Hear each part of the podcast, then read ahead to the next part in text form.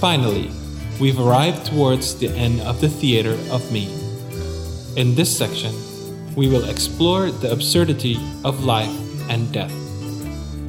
We will see the work Siklus Nomor Satu, produced by Suwage as a result of attending an artist residency program in Dhaka, Bangladesh. There, he saw the extreme contrast between poverty and wealth. Watching the crows pecking at the trash and inspired by the Tibetan sky burial processions, where the bodies of the dead are offered to the birds, made him reflect on circles of life, death, and matter, a cycle that will come for all living beings.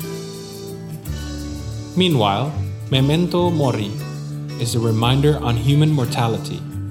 Indeed, this is a recurring theme in Suwage's practice, not only in his self portraits that shows his aging body. Memento Mori refers to our humanity, how fragile we are, the sufferings we endure in life, and the impending death. However, instead of viewing death as something to be feared of, Suwage sees it as a dark humor that follows this absurdity we call life.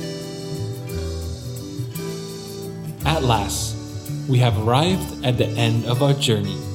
Thank you for visiting the Theater of Me. Hopefully, these artworks help us gain a fresh point of view and reflect on our own roles in the circus of life. Visit the Museum MACAN shop for exclusive souvenirs from your museum visit. Last but not least, when one life ends, another one begins.